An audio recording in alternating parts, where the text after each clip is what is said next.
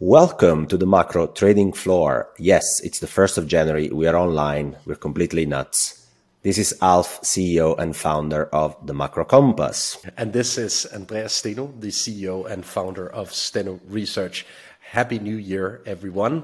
It's, um, it's good to be back online, and um, it will be an extremely exciting year in global macro. But before we get to the year ahead, let's bit, look a bit at what happened in 2022. Andreas, before we talk about what happened in 2022, we should talk about what happened to you. I mean, I'm here with uh, Andreas Steno's son, not with Andreas Steno. For the people listening to the podcast, my Danish buddy here has shaved himself, which means he looks 10 years younger, but I can't recognize him. He's even uglier than normal, but okay. That's, that's, I, I've only shaved my facial hair. Let me just. yes, that's what I meant. I, I spent was it five or six days with my mommy over uh, Christmas, and she kept moaning about that um, beard, so I had to shave. That's or, or this is the way for you to honor your OnlyFans bet. you were this close, man, like this close on that euro against the dollar. This yes. close. I promised to open an only uh, fans account if euro dollar breached 0.95 on the downside, and thankfully it bottomed at 0.9510, I think. But uh, anyway, um, Alf, let's have a look at 2022. Uh, it was a year full of surprises, to say the least. But what surprised you the most last year? Mm. I should say, Andreas, the fact that even the smartest investors um, I know, or some of my very smart clients on the hedge fund world, um, didn't adapt the playbook and kept trading for at least six months using uh, the same playbook over the last 10 years, which is this inflation, Fed put, um, you know, the Fed's going to have my back. They're not serious about inflation. Powell was very vocal already in December 2021 for the first time. And then surely he was in the first half of 2022 again. But people had a very hard time adapting to that. And that reminded me of the recency bias that we're always subject to as investors. We tend to want to extrapolate our last observation, our last period we've been trading in forever and 2022 was a very very strong lesson that that doesn't always work. That's what surprised me the most. I have to admit that um, i'm guilty of the same to a certain extent. Um, i think it took me at least until mid-april maybe even early may to sort of recalibrate my investment models to the new world if you allow me to say that. Um, I kept saying throughout the first months of 2022, I'm too young to expect rate hikes of 50 or 75 basis points per meeting, uh, because I've I've basically never lived through a period of such hikes. So uh, it was a, a, an eye opener in many ways, 2022. But I have to uh, throw in the towel and say that uh, the thing that surprised me the most was, first of all, that Putin invaded Ukraine. Uh, I think 24 hours before he invaded Ukraine, I wrote a piece called "The Biggest Bluff of a Century." what great um, call! Yeah, great call, right? Uh, I, have been ridiculed like crazy uh, for that headline, and all fair. Uh, it was an extremely wrong take. But the second thing I had wrong was the sort of immediate reaction to the war. Uh, at the time, I um, ran an allocation unit uh, at a big private equity firm in Europe. And I remember saying to management that this is a classic risk off event. War means buy bonds, it means uh, stick to defensive positions, etc., etc., right? Uh, but oh boy, that was wrong as well. Uh, I thankfully recalibrated that view in sort of due time, but I was um, immediately very wrong also on the market takeaways of that invasion. Andreas, if somebody in 2022 tries to say he was not wrong at least five times, he's a liar. I mean, it was a very, very difficult year for most uh, people. think on the macro trading floor, we did pretty okay, um, anticipating a lot of pretty decent uh, macro calls. If I have to reflect on the best trade of the year, so we talked about surprises, right? let's talk about what was the best risk reward, well articulated trade of the year that a guest on the macro trading floor actually presented? What's your top voter? Well, we had Lyn Alden uh, coming on the show already during the early parts of the spring, uh, being very vocal on the energy trade uh, in in stock space. Uh, hats off or a hat tip for that. Um, it was an extremely well placed trade, also timing wise. Um, so I I have to mention that. Then allow me to brag a little bit about one of my own traits as well. Uh, I had a lot of stuff wrong in in 22, but I had one thing very right, and that was the European energy situation come August September. Um, I looked very thoroughly through the data on storage capacity, uh, net inflows, um, and I quickly found out that the storage situation in Europe was actually much better than reported. Um, and especially given the pricing of natural gas in Europe, it was, to me, a tremendous risk reward, shorting the natural gas complex in particular in Europe, uh, but also the broader commodity basket from late August and into September. And I did that via the SALL ETF and made a ton of money. Um, so that was basically the best setup that I found in 2022. I don't know whether you have any particular considerations. From, uh, from, the guests, Andreas, of the macro trading floor, looking as well at the risk reward and how the trade performed over three to six months, I think our first guest was pretty good. The legendary Jim Leitner came on the show and he talked about being long the Brazilian real um, against the dollar, which, you know, we understood why, but we also thought it was kind of already priced in. Actually, the carry kept working. Uh, the Brazilian real way terms of trade remained positive for most of the time. Political uncertainty was almost a nothing burger at the end of the day. I mean, there were some political uncertainties, but it was somehow discounted. Carry was significant. Um, I think there was a pretty decent risk reward trade, well elaborated, well thought of, um, and it actually worked very well. The other one, which was ridiculously good with hindsight, is uh, Nick Givanovic and shorting the Schatz. Oh God. I mean, I don't know if Nick predicted Lagarde to uh, all of a sudden become this hawkish. Probably not. But ultimately, the rationale behind uh, the fact that European inflation basically lags US inflation was correct. And if you see where the Schatz is today and when Nick shorted it, I think that's a pretty decent risk reward too.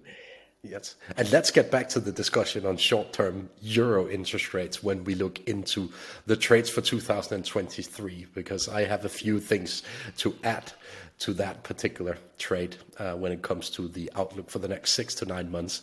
But let's look at the worst trade of 2022 before we move on to, to this year. Um, I, I, mean, the safe, safest thing to say is that everyone. Um, with a lot of Tesla in the portfolio have, have had a bad year. Um, uh, to, just to give you one example, uh, and I know it's it's one example out of many finfluencers. Uh, the the best the best finfluencer in Denmark had I think just south of seventy percent of his portfolio allocated to Tesla mm. by January 2022. Um, he now has a bit less than 35% allocated to Tesla, and he's not sold anything. so, um, well, yeah. well the, the market is doing the selling for him, Andreas. Yes. Um, when I think of the worst trades last year, well, I think I have again to go back to people being um, very, very convinced that central banks are not going to fight inflation. So it's a lack of understanding of incentive schemes. So I myself have fallen at some point for buying 30 year treasuries at 335%. Not a, not a good idea. Um, I thought at some point that, you know, basically the curve would invert even further than it did, or that the Federal Reserve would stop uh, at some point and basically make uh, financial conditions tightening reflect with a lag into the economy. But their incentive scheme is is just not that one, and it was clear, I think, throughout the year. Although at some point it seemed to stop through the summer, but it actually didn't. So buying bonds, obviously, from a risk adjusted perspective, has been one of the worst trades. I mean, a 10 year uh, future on a total return basis in the US have had probably their worst year, or anyway, like 3% percentile worst year in 50, 70 years or something like that. So it's been a very, very brutal year on a risk adjusted basis for bonds. Um, which makes me think, Andreas, we should uh, stop chatting about 2022. That's too easy because the year is past already. So it's all about reflections. Now we should, I think, chat about the themes that will drive macro in 2023.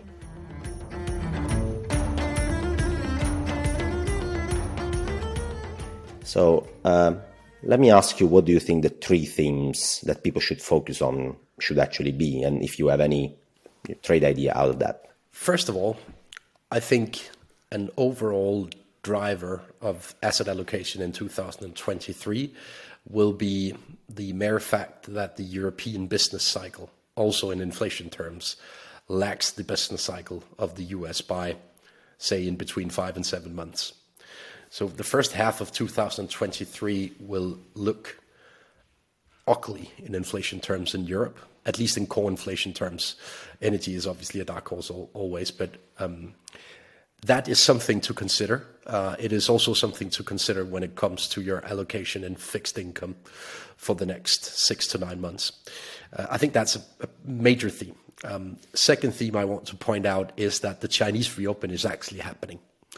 Uh, I was very vocal through November and December that I found the virus spreading to be the actual trigger for a reopening. Uh, because as long as the zero COVID policy was an actual success, they would never really allow the reopening to happen. But now that they cannot claim victory anymore, um, it may actually be that the reopening will will go ahead with full steam, and I I, I certainly lean that way. Uh, and I'm not necessarily in the camp that this means that we will have inflation running wild again throughout the uh, global landscape. Uh, but I am of the opinion that it matters for a couple of important tactical traits that we can get back to. Uh, and it may also matter for the overall global macro outlook for the second half of next year. Uh, it may turn out better than, than anticipated, basically, as a consequence uh, of this.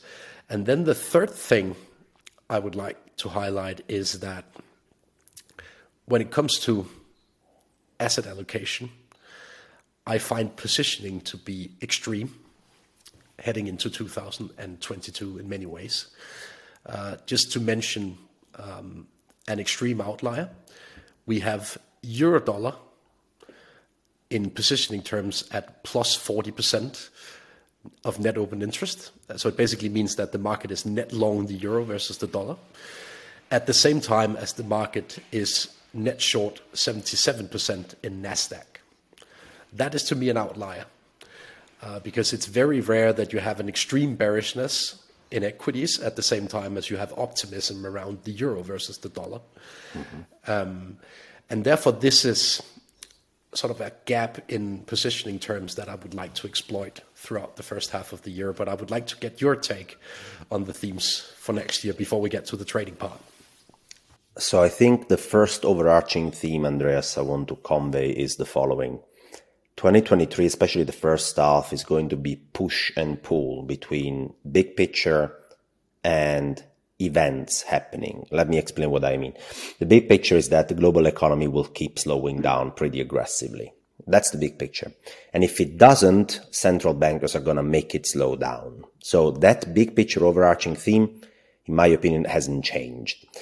This is the, the push. There will be a lot of pull forces in the meantime. One of it clearly is the Chinese reopening.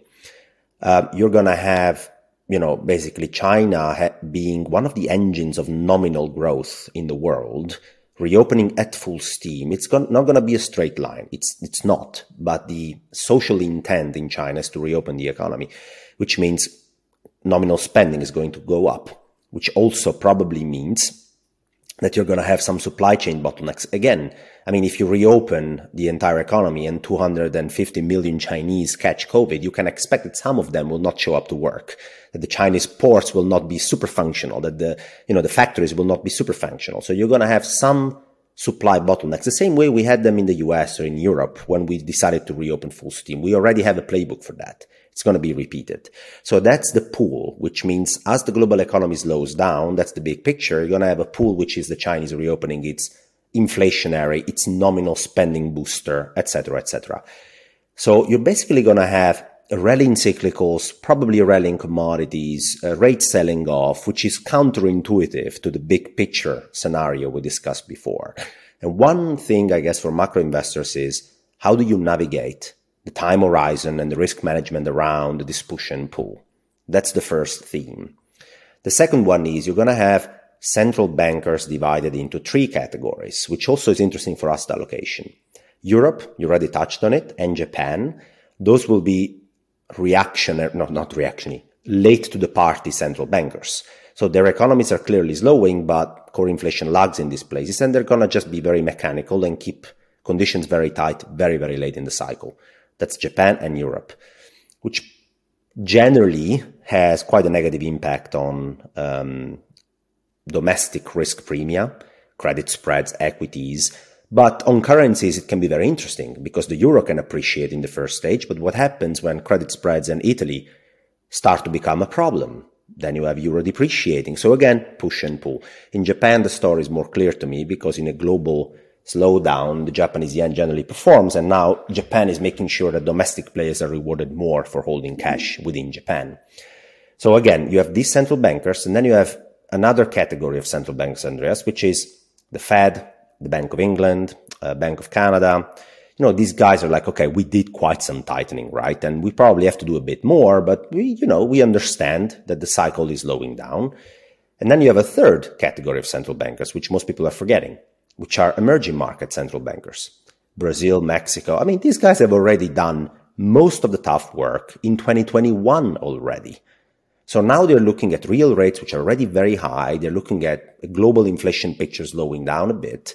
They're looking at terms of trade, which is not terrible, which makes me think, you know, maybe these local currency bonds are not looking that bad. So you have three different central bankers. And the third consideration I will make is you have listed asset classes and non-listed asset classes. So the pain you have seen in uh, whatever high beta tech stocks it's massive, right? But those are listed. This is where people can take their steam off, literally, mm. in shorting and, and selling that stuff from the portfolio. What about private equity, private credit, real estate, to be closer to, to any guy listening to us?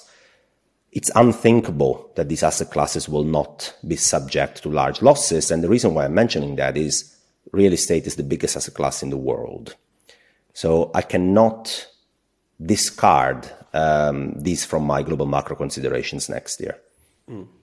I would be surprised to see a drawdown that is smaller than 20% in real estate Agreed. in most Western economies. I think that's kind of the base case, 20%. Uh, but we can get back to why. Let, let's have a look at how to trade this, because that's obviously always the trickiest part. It's easy to come up with narratives, it's easy to come up with scenarios. But what about what's priced in? And what will happen in 23. So let's look at the first theme I mentioned the European inflation slash business cycle lacking the business mm-hmm. cycle of the US. So, what I did this week was that I looked at European short end, short end interest rates as a lagged function of US core inflation and mm-hmm. the US curvature of the yield curve. Um, and what I got was a model predicting the two year German Schatz at 5.25% in roughly 180 trading days from today. Um, let's see whether uh, the ECB is willing to go that far, because that obviously means that the ECB will need to convince the market that they are uh, that they mean business. Uh, but I'm certainly leaning that way. And it's the first time I really truly lean that way from a risk reward perspective. I wasn't in that camp this summer, um, to, be, to be perfectly honest. Um, and the second thing is that it's interesting to see how sensitive the euro swap curve is to core inflation in Europe relative to uh, what happened to the swap curve in dollar terms when core inflation rallied in the US. So if I'm right that European core inflation will continue upwards, then I think you should expect the sensitivity in curvature terms to be even larger in Europe, which means that the inversion that we see right now in the US, which is pretty extreme from historical standards, could be overdone by the European curve during the first half of next year if my sensitivity studies are right. So gear up for minus 250 basis points in spread between 10s and 2s, something like that. This episode is brought to you by Curve. Curve is a payments card company that empowers customers to control, maintain, and direct total control into their finances. By using Curve and adding your other cards to Curve's wallet, you unlock new value like cash flow management, self driving money, and the ability to stack rewards. Guys, basically think of Curve like one unique credit card that helps you maximize your rewards. Rather than add another card to your wallet, Curve instead combines all your cards into one. It effectively helps you maximize your rewards. You also earn a 1% cashback on everything that you buy between now and the next six months. It is also useful to get on top of your cash flows by consolidating multiple credit cards into one single place. You are eligible to receive $20 in Curve Cash to your Curve account within 14 days of you downloading the Curve app through the referral link in the description list of the podcast and making your first transaction. So, if you want to get your $20 in cash back, the referral link is in the description below the video. So, let me make an assessment for a second on um, on the euro. And I, I think we both covered this, but Lagarde effectively said to everybody, ladies and gentlemen, terminal rate needs to be at least 4% in the OIS curve in Europe, minimum. Okay. Now, um, let me check my volatility adjusted market dashboard, but I don't think we are there yet. So I'm looking at terminal rates in Europe at 342%. So there has been a massive repricing, but still we're at least 60 to 80 basis point off.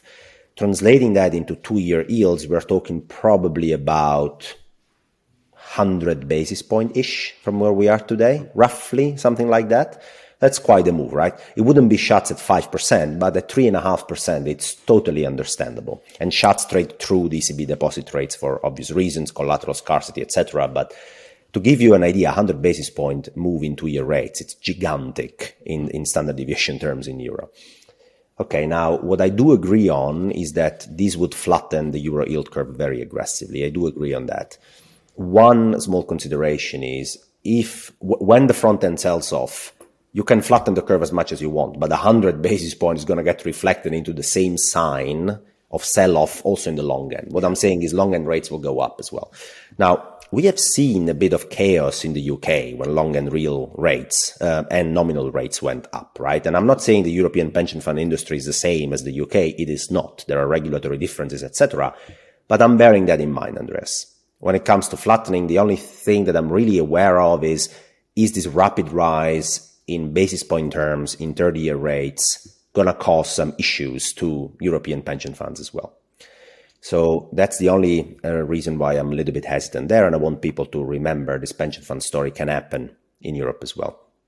The other consideration is euro against the dollar and BTPs. I mean, if you push two year rates in Germany 100 basis point higher, you're talking about basically two year Italian rates at five, five and a half percent. Is somebody going to ask questions about that sustainability? Probably yes. And what are the answers the ECB is going to give to them?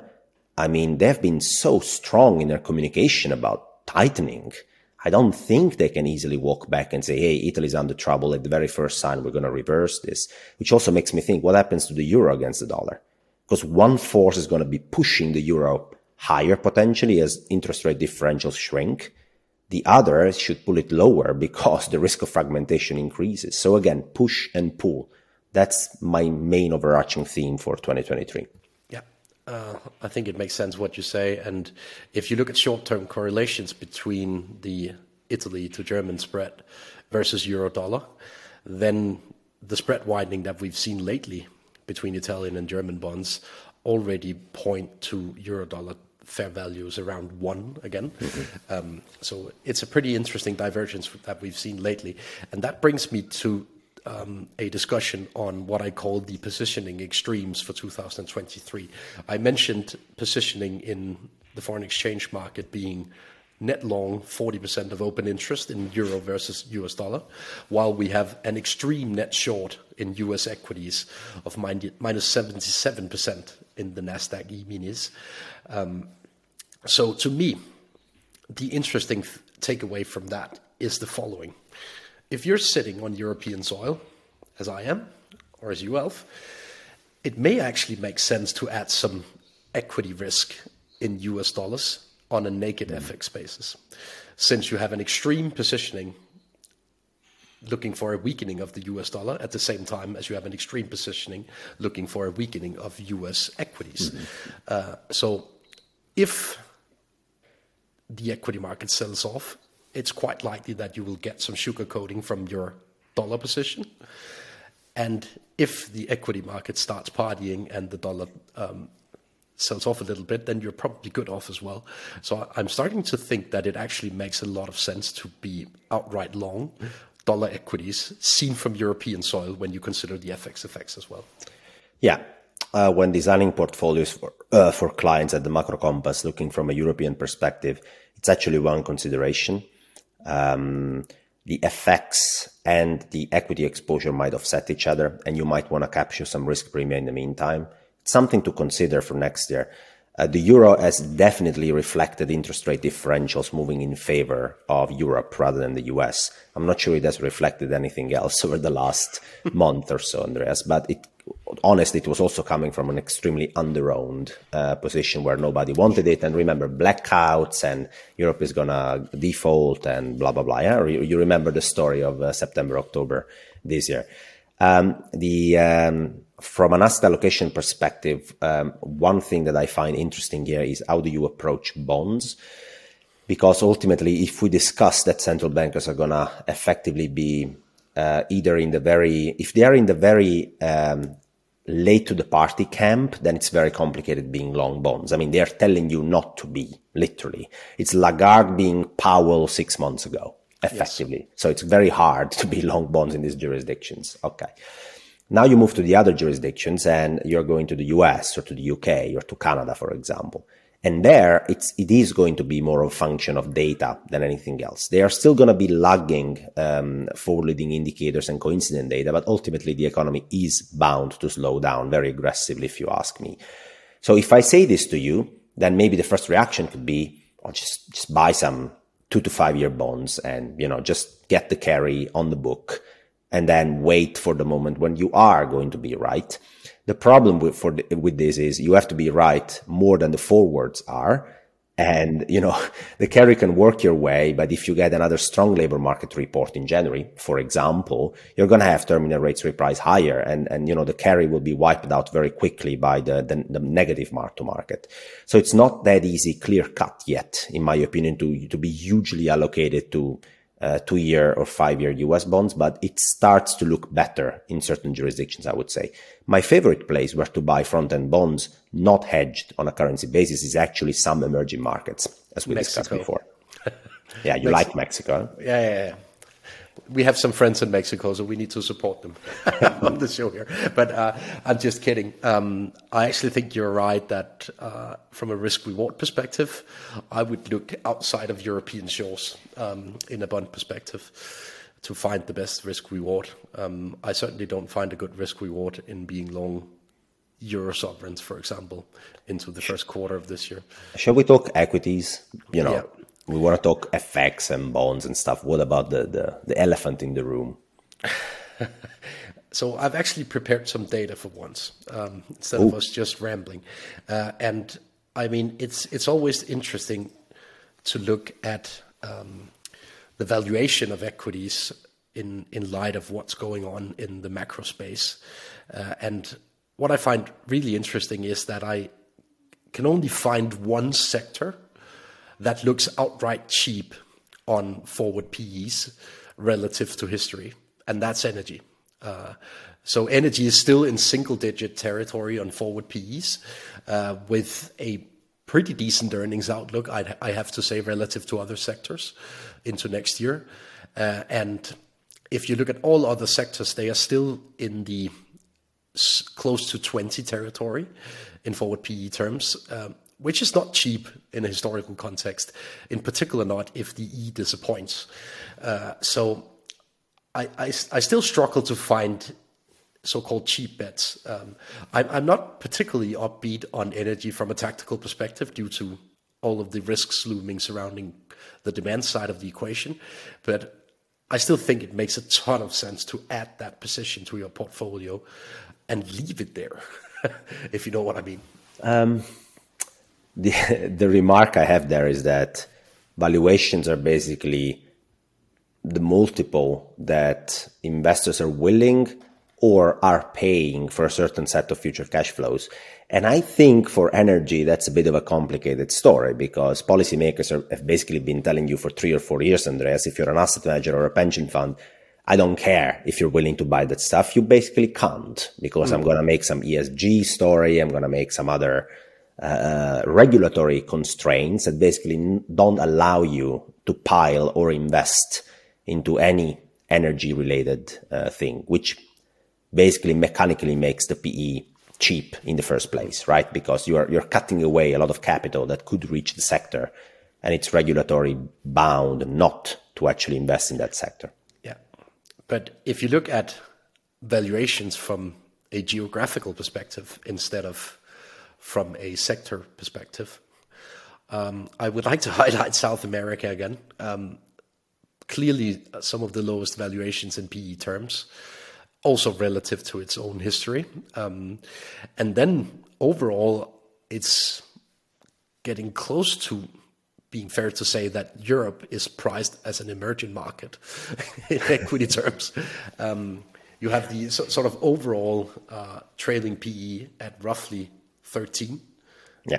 on European indices. Um, that's not too expensive in a historical context. Um, mm-hmm. Well, the, the problem with these equity valuations is that they're, they're gonna they're gonna compete next year with risk-free rates, yes. even in Europe uh, at three percent to say the least.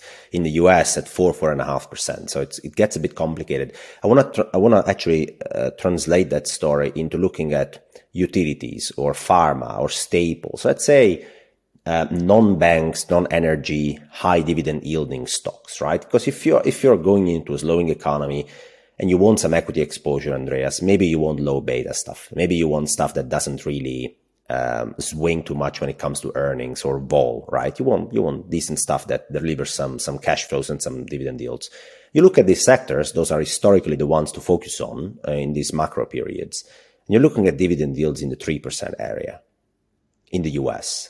I'm sorry, but I can buy two year treasuries at 4.5%. Um, so it, it again resonates with your assessment on, on valuations, even when you look at more defensive sectors.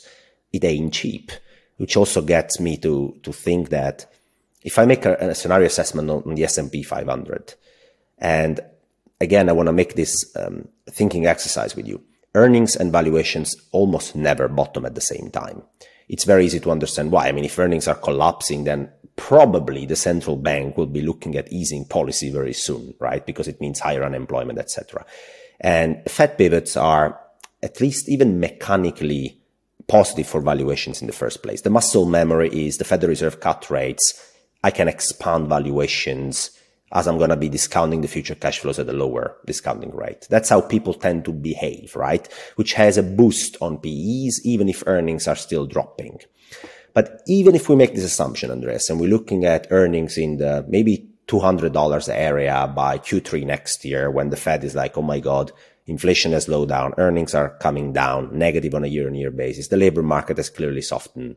I should consider validating these forwards in, in bond land, right? Maybe, maybe telling them I'm going to be cutting rates, etc. But even if you do that and you say PE's at 17, so that's, you know, an earnings yield of 6% with real rates in the 0% area, half a percent area. That's an equity risk premium of five and a half percent, just an average equity risk premium.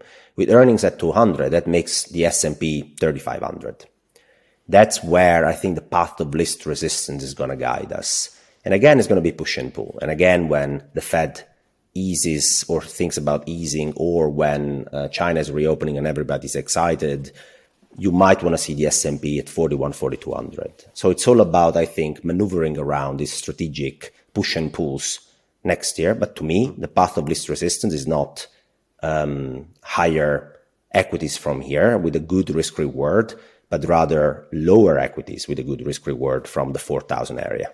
Yeah.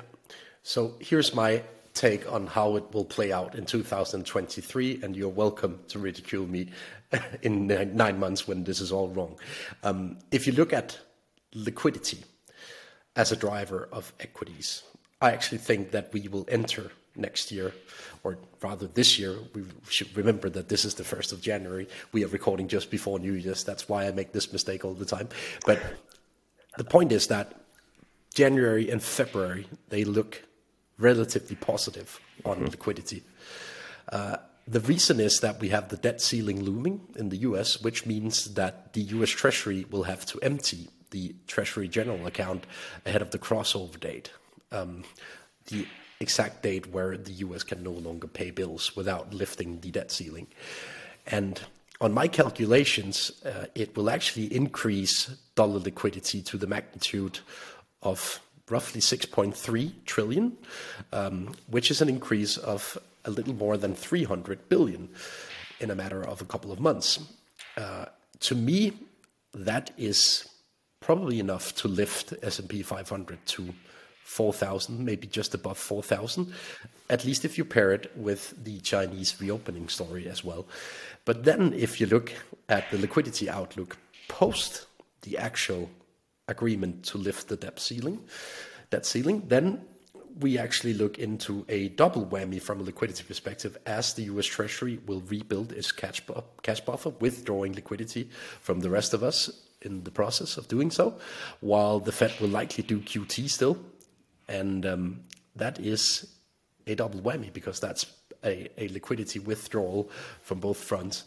Uh, and that is, on my calculations, enough to bring liquidity to the area of 5.25 trillion ish, which means S&P at 3,300 thereabout. So we will get a new low next year if my liquidity projections are right.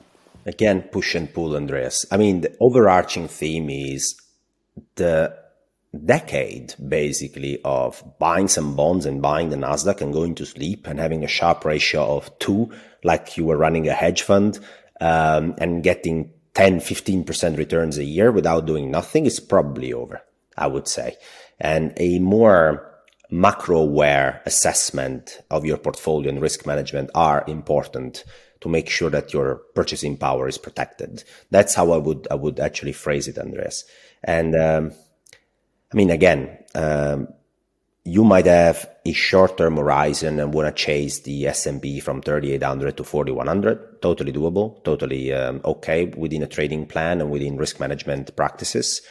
But if you're a long-term investor, there is still the forest, as you discussed, which is a central bank that doesn't really like you pushing the S&P to 4200 or above and um, negative uh, macro headwinds, which I don't think are fully discounted yet, including bank reserves coming down very aggressively. I think we agree on that. The way to translate this into positioning in equities, um, let me just mention that before we move on, is that I like to have a bit of net long equity exposure, but in a spread setup with three th- sectors that I like versus three sectors that I dislike. So I think growth will come down. I think inflation will come down in the US. I'm talking the US now. Uh, and the way to play that, I've backtested this through various cycles, is to have a basket of long utilities, healthcare, and staples versus short energy, discretionary, and financials. So it's uh, basically short cyclicals and long boring stuff effectively. Yes. That's what it is. And it's been working pretty well over the last two months and uh, maybe a bit more, which is when the market started focusing on the fact that the economy is really slowing down. And actually that not only real growth, but also inflation on a momentum basis is slowing down. So you get a nominal growth slowdown, which favors boring sectors rather than cyclical sectors. Now, Andreas, I think to be the first of this of January, if people are listening to this I mean, they probably are either still drunk or they're trying to think about how do I allocate my portfolio next year. We shouldn't bore them too much. What do you say? It's it's 38 minutes in. We talked about a lot of technical stuff. Yes, but I want to conclude with one thing, and uh, it's what I call the six quickies. and um, uh, and we're not doing, going to do a quickie on air here, just uh, not to scare you. But uh, what I would like to do here is to ask you, Alfonso, and then I will answer afterwards, whether a particular asset trades higher or lower compared to spot levels 1st of January 2023 by New Year's 2023. And then afterwards we could quickly discuss why. So let's start with the elephant in the room. S&P 500 higher or lower by New Year's Eve 2023? Lower. lower. I agree, lower. TLT the long bond in the US higher or lower? I have to say higher. I also agree on that one. what about the gold price? Higher. I say lower. The dollar index? Oh, this is really tricky. um, I'm going to say higher, and I'm going to explain why. I think it will trade higher before lower. That's a true strategist answer. oh my god, man! I mean, so I lower, hate you. Lower, lower. I think lower by the end of the year. Then we have the price of Bitcoin. Alf. Um, end of 2023. Yeah. I'm going to surprise people again, and I'm going to be saying, "Nah, it's tough. Let me think about this." This is tricky. Uh, I'm going to be saying lower, but I'm not very convinced about it. I'll go for higher.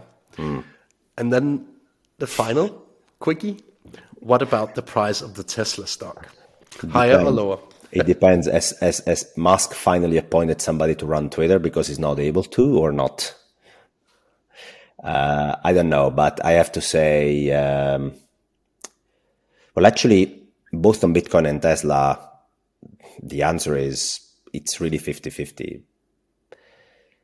I'm going to say lower again, but it's not easy. My take is higher. So yeah. let's see. and I guess we will sum it up in a year from now. And I don't know whether we can make this deal, Alfonso. If I have more rights out of these six quickies than you, you will go on air eating pineapple pizza in a year from now and I'm sorry, but there is no bet in the world that can make me eat pineapple on pizza. I mean, especially calling asset prices higher or lower binary a year from now. I hate that. Pineapple on pizza as a prize for that? No, no, no. I can't do that, Andreas. I'm sorry. Pick, pick okay. another bet next time and I can put the pineapple on pizza maybe on it, but it must be something really, really crucial. Okay. I can't make that bet. then then you need to allow me to drink cappuccinos after 12 a.m. Ooh, you're stabbing me in the heart, but that's more doable because you are going to be committing the fraud and the crime towards Italian traditions, not me. So yes, okay, I allow you to to do whatever you do in Denmark. I mean, jeez. but Alfonso, before we leave the audience and wish them a happy new year, let's sum it all up in the best trade for 2023 and maybe the worst trade for 23 from a risk reward perspective right now. What's your take? One trade each. One trade you must own for the entire year. You can't touch it, you own it. You buy it and you own it. Um, long two year treasuries. They're going to end the year probably pricing the Fed at 2.5%, 2% Fed funds by the end of 2024. Actually, euro dollar um, December 24 would be the best, but you know, you can buy two year, five year treasuries. Buy and own, that's the trade I want to have on the book. I will go for a flatter between twos and tens in the euro swap curve, aiming mm. at minus 250 basis points. But, but massive but, inversion. But you have to keep it even when the ECB yes. freaks out on yes. Italy or any other thing. Yeah, okay. I, I, I hope that I'm still in the money by New Year's then. Andreas, before we leave the audience, um, let's do some shameless plug and tell people that um, it's the 1st of January when you hear this. Yes. So um, if you want to find portfolio allocations, ETF, tactical trades for US investors, European investors, macro research, whatever other thing macro you would be interested in, from 2022 2023, it's behind the paywall on the macrocompass.com. Check the tier you want to subscribe to and come have a look. Yes, and um, I have to almost echo that message. So um, you can also find a very extensive research coverage of, in particular, Europe, but also energy-related questions on stenoresearch.com. It's behind a paywall, but very affordable even for the retail crowd. Look at that. What, what a gentleman, Mr. Steno. He makes it affordable.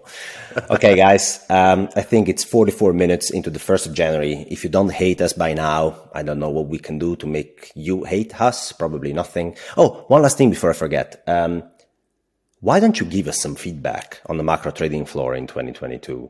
And don't say stuff like Alf as an Italian accent. I can't do anything about that. You know, constructive stuff. No, I'm, I'm joking, but anything you'd like us to improve in terms of how the show is structured, guests, feedback of any sorts, you can reach out to me or Andreas on Twitter, LinkedIn, whatever. I think our messages are open on both platforms. Yes. And just let us know, like, you know, if you like us, you hate us, what shall we change, improve, do best, do worse, etc. Yeah. And um, also, please remember to share and review review this podcast in um, in the podcast app. It allows us to grow and um, we will make sure to continue to keep this product in front of the paywall um, for the benefit of uh, of all of you out there listening to it. Um, and again, we are very happy to take feedback both on content, hairstyles, the lack of facial hair, and uh, everything in between. so um, with those words, I wish you a uh, very happy 2023. Thank you for all of the support last year. It was an immense pleasure being on air in front of all of you great guys out there, guys and girls, I have to say. Um, I would assume that our audience is mostly male, but um, who knows? Uh, and um, I want to say thank you for all of the support because it's been overwhelming. And I think by now we are close to, is it 100,000 listeners per week? It's getting there, at least. It's uh, yeah. pretty large. Happy New Year, guys. Talk again next week.